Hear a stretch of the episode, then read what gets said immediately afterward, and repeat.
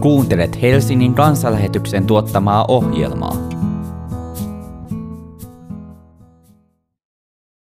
Tällä kertaa Arto Vuori opettaa meitä otsikolla Herran palveluksessa.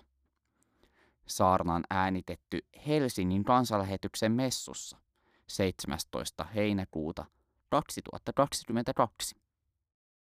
Armoa ja rauhaa.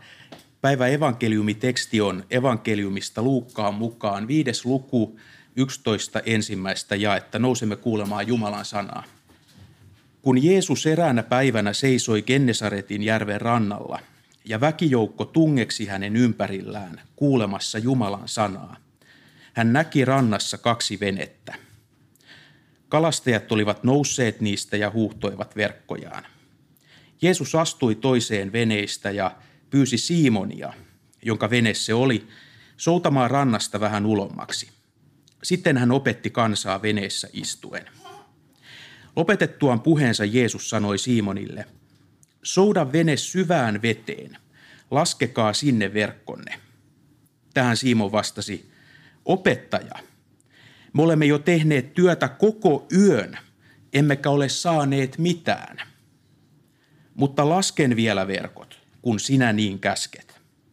Näin he tekivät ja saivat saaretuksi niin suuren kalaparven, että heidän verkkoonsa repeilivät. He viittoivat toisessa veneessä olevia tovereitaan apuun. Nämä tulivat ja he saivat molemmat veneet niin täyteen kalaa, että ne olivat upota. Tämän nähdessään Simon Pietari lankesi Jeesuksen jalkoihin ja sanoi, Mene pois minun luotani, Herra, minä olen syntinen mies. Hän ja koko hänen venekuntansa olivat pelon ja hämmennyksen vallassa kalansaaliin tähden. Samoin Jaakob ja Johannes, Sepedeuksen pojat, jotka olivat Simonin kalastuskumppaneita. Mutta Jeesus sanoi hänelle, älä pelkää, tästä lähtien sinä olet ihmisten kalastaja. He vetivät veneet maihin ja jättäen kaiken lähtivät seuraamaan Jeesusta. Tämä on pyhä evankeliumi. Onko Jumala joskus pyytänyt tai käskenyt sinua tekemään jotain sellaista, joka on omasta mielestäsi mahdotonta? Oletko joskus sanonut Jumalalle, minä en pysty tähän? Oletko joskus kokenut, että et ole kelvollinen Jeesuksen seuraajaksi? Jeesus kutsuu meitä seuraamaan itseään ja hän kutsuu meitä palvelukseensa. Mutta joskus tuntuu siltä, että tehtävä oli liian suuri. Ja minä itse olen pieni, epätäydellinen, syntinen ihminen. Mitä Jeesus vastaa meille, kun me pohdimme tällaisia kysymyksiä? Ja kun kysymykset ja arvottomuuden tunne uhkaa muodostaa esteen sille – että lähtisimme seuraamaan Jeesusta. Siirrytään takaisin sinne Gennesaretin järven tai Galilean järven rantaan, jossa me äsken olimme. Väkijoukko tungeksi Jeesuksen ympärillä kuulemassa Jumalan sanaa. Eikö ole ihana asia, että ihmiset tungeksivat Jeesuksen ympärillä ja he halusivat kuulla, kun hän opetti Jumalan sanaa.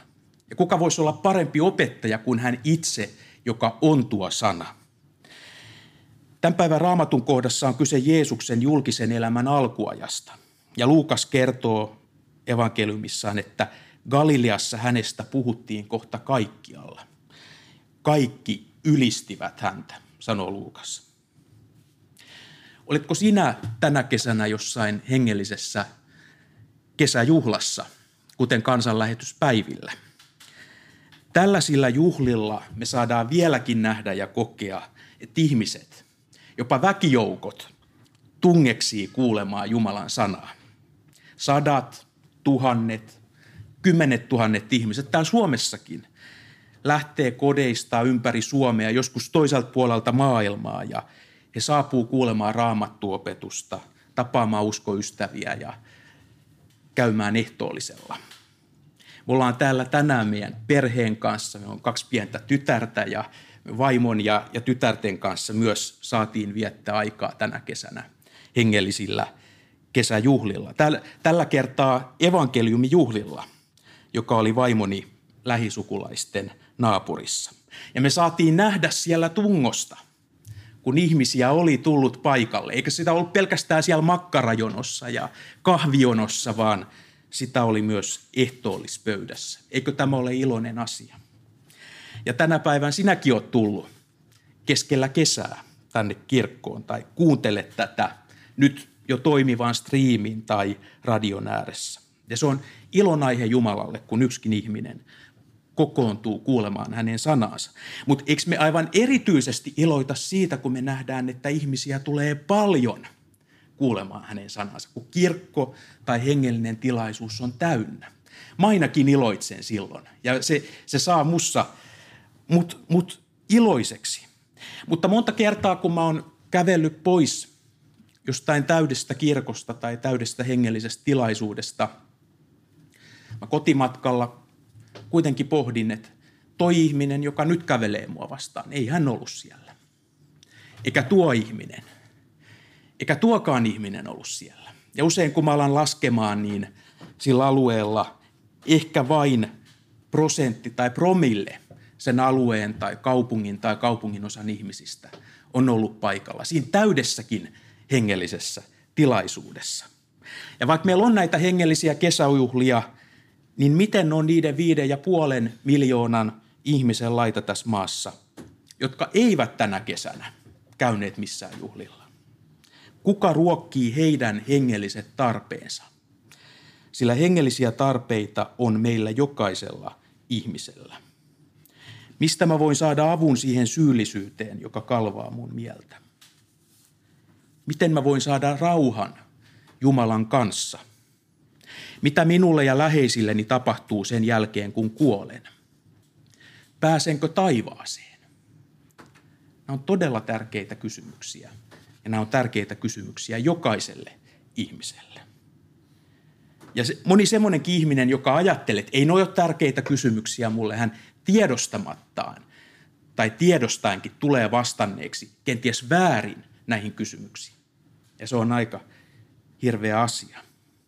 Mutta Luukas siis kertoo meille, että siellä ihan Jeesuksen toiminnan alussa ihmiset tungeksivat hänen ympärillään. Ja Jeesus seisoi siellä Gennesaretin järven rannalla ja hän näki kaksi venettä. Ja Jeesus näki todennäköisesti, näin luulen, väsyneitä ja pettyneitä kalastajia. Pietarilla ja hänen veljellä Andrealla sekä Sepedeuksen pojilla – Johanneksella ja Jaakobilla oli siellä Gennesaretin järvellä kalastusyhtiö. Oli ammattikalastajia ja se kalastus oli siellä Gennesaretin järvellä se pääelinkeino. Ja verkkokalastus oli yleisin kalastusmenetelmä. Gennesaretin järven kalastajat, me tiedetään sen verran tänä päivänä, he käytti usein tämmöisiä kellomaisia verkkoja, joiden reunoihin oli kiinnitetty lyijypainoja. Ja se verkko heitettiin sinne auki levitettynä ja ne lyijypainot saivat sen vajuamaan kalojen päälle. Sen jälkeen kalastajat veti narusta, joka kiristi sen verkon kalojen ympärillä ja näidenkin verkkojen kunnosta, niin kuin verkkojen kunnosta tänäkin päivänä, täytyi huolehtia hyvin. Ne käytön jälkeen pestiin, ne puhdistettiin ruohosta – tai mitä niihin oli tarttunutkaan, ja ne korjattiin taas uudelleen käyttöön. Ja Jeesus näki, että siellä oli kalastajat nousseet veneestä ja nyt he huuhtoivat verkkojaan siellä matalassa vedessä Gennesaretin järven rannassa. Oli tehnyt työtä koko yön. Ja silti Jeesus astui toiseen veneestä ja pyysi Pietarilta palvelusta. Ikään kuin pientä palvelusta. Pietari, soudat tästä rannasta vielä vähän ulommaksi ja sitten Jeesus opetti sieltä veneestä kansaa, siellä veneessä istuen. No kun Jeesus oli lopettanut opetuksensa, hän sanoi Simon Pietarille, souda vene syvään veteen, laskekaa sinne verkkonne. Pohdippa, miltä tämä on tuntunut Simon Pietarista sen pitkän ja tuloksettoman yön jälkeen. Hän oli kalastanut koko yön. Hän oli ammattikalastaja – ja hän tunsi kalastamisen tuolla järvellä läpikotasin. Hän varmasti koki osaavansa oman ammattinsa. Ja jos sä oot kalastanut koko yön, sulla ei ole toivoakaan siitä, että sä voisit onnistua vielä keskellä päivää. Hän oli jo suostunut pieneen palvelukseen Jeesukselle, antanut sen veneensä käyttöönsä saarnatuoliksi. Ja moni meistä on valmis tarjoamaan jotain pientä omastaan Jumalan valtakunnan hyväksi. Ei se ollut oikeastaan kovin kohtuutontakaan pyytää sitä venettä lainaksi, eikö totta? Yön kalastushan oli jo ohi, ei kalastajat enää tarvinnut sitä. Usein isot asiat lähtee liikkeelle siitä, että me teemme jotain pientä. Hyvässä ja pahassa. Jeesus sanoo, joka on vähimmässä luotettava, se on luotettava paljossakin. Ehkä Pietari sai levähtää siinä veneessä ja kuunnella Jeesuksen opetusta hänen jalkojensa juuressa. Mutta nyt tuo opettaja, joka oli taustaltaan puuseppä, sanoi ammattikalastajalle, souda vene syvään veteen, laskekaa sinne verkkon. Pietari saattoi ajatella tämmöisestä, Jeesus, sä oot kyllä hyvä opettaja ja Jumalan mies. Sä tiedät selvästikin paljon teologiasta ja Jumalasta ja hengellisistä asioista, mutta – ja oli tässä itse asiassa ihana pitkän yön jälkeen kuunnella tässä sinun jalkojesi juuressa sinun opetustasi, mutta mä olen kalastaja ja me ollaan tehty työtä koko yö ja meidän verkkot on tyhjiä, eikä me olla saatu mitään. Ei tässä ole mitään järkeä tässä neuvossa. Näin hän saattoi ajatella. Ja silti Pietari sanoo empien, mutta myöntyvästi, mutta minä lasken vielä verkot kun sinä niin käsket. Huomaattaisi Pietarin prioriteetit. Hän antoi Jeesuksen käskylle korkeamman arvon kuin omalle kokemukselleen tai ammattiylpeydelleen. Kun sinun herrasi ja pelastajasi, kaikki valtias Jeesus käskee sinua, toimitko sinä hänen tahtonsa mukaan? Teetkö sen iloisesti? Vai tehdäänkö me sen niin kuin Pietari sanoen, no tässä olisi nyt niin paljon kaikenlaista, eikä tämä nyt kuulosta oikein järkevältäkään, mutta okei, mä voin myöntyä tähän. On, onko sinulla joku Jumalan käsky, jota sinusta on vaikea noudattaa siksi, että se on sinusta tai ympäröivän yhteiskunnan silmissä mahdoton tai epäsuosittu tehtävä? Toteutatko iloisesti niitä käskyjä, joita on sinusta helppo noudattaa, jotka sopivat omiin suunnitelmiisi, mutta et niitä, jotka vaikuttavat sinun rajatussa mielessäsi mahdottomilta. Jumala on kaikkivaltias. Hän voi pyytää ja käskeä meitä tekemään asioita, jotka näyttävät meistä mahdottomilta. Se, että asiat toteutuu, ei ole meidän varassa, vaan Jumalan varassa. Sillä Jumalalle ei mikään ole mahdotonta. Jeesus on luonut kaikki maailman kalat. Ei hänellä ole mitään ongelmaa saada kaloja verkkoon, jos hän niin käskee. Eikä kaloillekaan ole ilmeisesti mikään ongelma uida sinne verkkoon, jos Jeesus niin käskee. Jeesus oli ja on koko järven Herra. Ja noudatettua Jeesuksen sanaa kalastajat sai saaretuksi niin suuren kalaparven, että heidän verkkonsa repeilivät. He viittoivat toisessa veneessä olevia tovereita apuun ja nämä tulivat ja he saivat molemmat veneet niin täyteen kalaa, että ne oli upota. Miten Pietari sitten reagoi tähän ihmeeseen? Riamuitsiko hän tästä ennennäkemättömästä kalansaalista? Ei. Hän kaatui polvilleen Jeesuksen eteen ja polvillaan hän pyytää Jeesusta. Herra, mene pois ja meidän ei tarvitse arvella, miksi hän sanoi niin. Hän sanoi niin selvästi, poistu, sillä minä olen syntinen mies.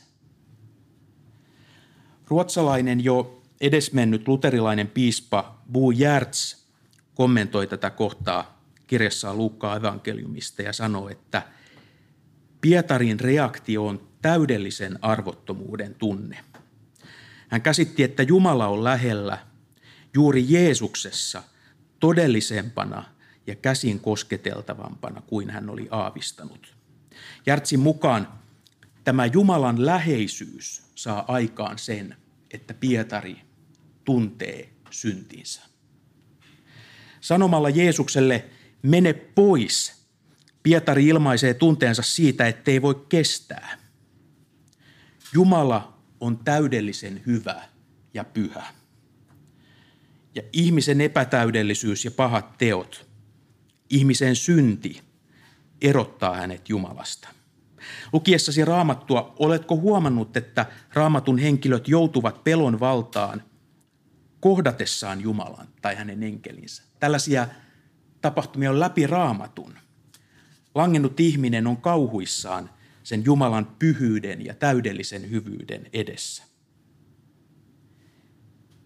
Miksi täällä on näin tyhjää tänään? No nyt on tietysti kesä, voisi sanoa. Öö, mutta ehkä sekään ei ole se syy. Toki moni tämän messuyhteisön jäsen on mökillä, mutta tässä kaupungissa on todennäköisesti satoja tuhansia ihmisiä tänäänkin, jotka ei ole mökillä. Ja he on täällä. Mutta silti he eivät tule Jumalan sanan kuuloon. Ja moni ihminen ei halua tulla Jumalan sanan kuuloon samasta syystä kuin Pietari. Hän kokee, että ei hänellä voi olla mitään tekemistä Jeesuksen kanssa, sillä hän on syntinen ihminen. Hän haluaa pysyä mahdollisimman kaukana Jumalasta, Jeesuksesta, uskovista ja uskosta. Monelle meistä on sanottu joskus, tai mulle on ainakin joskus joku sanonut, että no kyllähän tuo usko sulle sopii, kun sä oot tommonen hyvä ihminen. Mutta eihän se pidä paikkaansa. Emmehän me ole hyviä ihmisiä. Kyse ei ole siitä. Me olemme syntisiä ihmisiä, kuten Pietari. Jumala on hyvä. Ja siitä muodostuu ongelma monelle ihmiselle, jota he eivät kykene itse ratkaisemaan. Mä itse jotenkin koin tämän päivän tekstin puhuttelussa, että, että moni ihminen kokee niin kuin Pietari, myös seurakunnassa. Että olen niin syntinen ihminen, että ei Jeesus, ei se usko voi olla minua varten.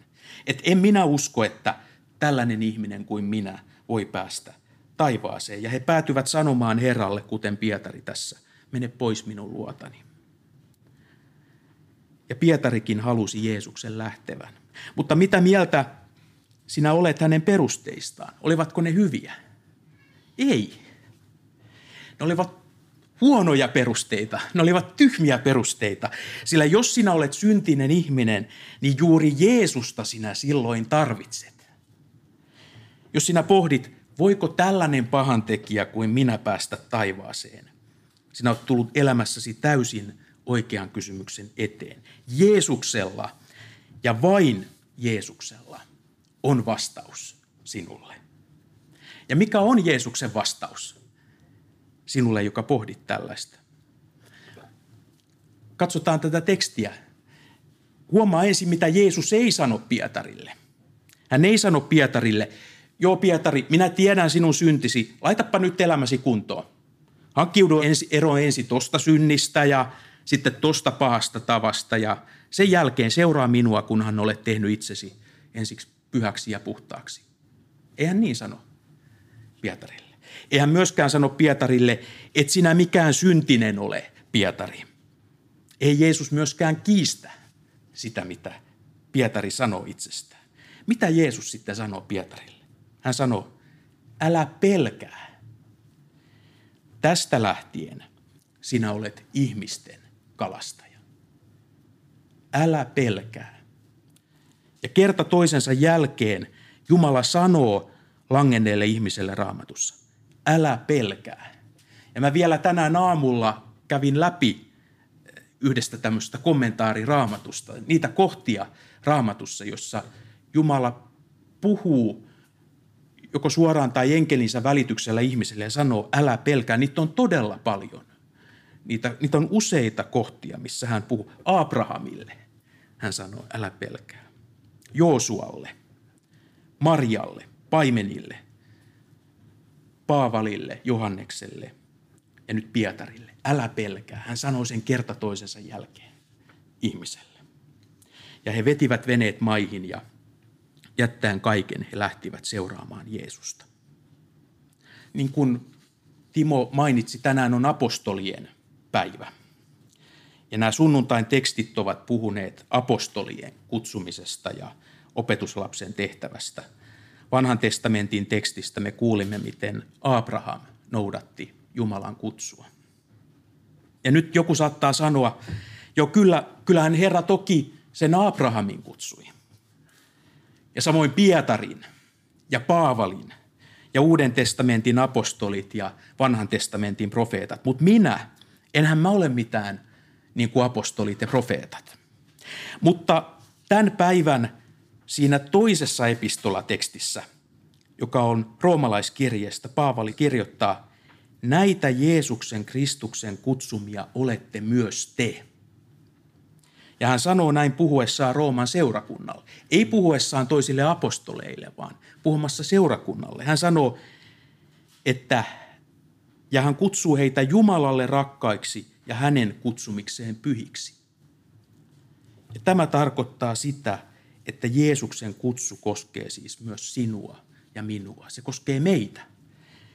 Me olemme Jumalalle rakkaita ja hänen kutsumiaan pyhiä syntisiä ja hänen kutsumiaan pyhiä samaan aikaan. Ja mihin Jeesus sinua kutsuu? Hän käskee meitä tekemään meistä mahdottomilta tuntuvia asioita. Hän käskee, menkää ja tehkää kaikki kansat minun opetuslapsikseni. Kastakaa heitä isän ja pojan ja pyhän hengen nimeen ja opettakaa heitä noudattamaan kaikkea, mitä minä olen käskenyt teidän noudattaa. Ja katso, minä olen teidän kanssanne kaikki päivät maailman loppuun asti. Jumala on siinä kaikkivaltiudessaan päättänyt, että hän vie tämän valtavan tehtävän päätökseen käyttäen siinä epätäydellisiä ihmisiä. Sillä kyse ei ole tässä tehtävässä siitä, mitä ihminen tekee, vaan siitä, mitä kaikkivaltias Jumala tekee Pietarin, sinun ja meidän kauttamme. Ja hän tietää, että lopulta ilman häntä me emme kykene mitään. Ihminen tarvitsee Jumalaa. Sillä vain Jeesuksella, joka on Jumala, ja vain hänellä on avaimet ratkaista se meidän syyllisyytemme ja syntimme ongelma. Hän on ratkaissut sen ihmiskunnan syntiongelman kertakaikkisesti kolkataan keskimmäisellä ristillä, kuolemalla puolestamme ja nousemalla ylös haudasta esikoisen. Jeesuksen ansiosta Jumalan hyväksyntä on jokaisen ulottuvilla, myös sinun, joka olet epäonnistunut toistuvasti.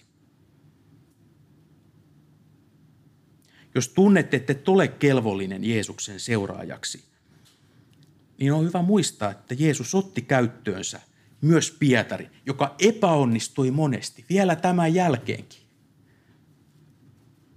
Jeesuksen seuraaja voi epäonnistua monissa asioissa, mutta hän saa osakseen armon ja anteeksiannon sen ansiosta, mitä Jeesus on tehnyt puolestamme ristillä.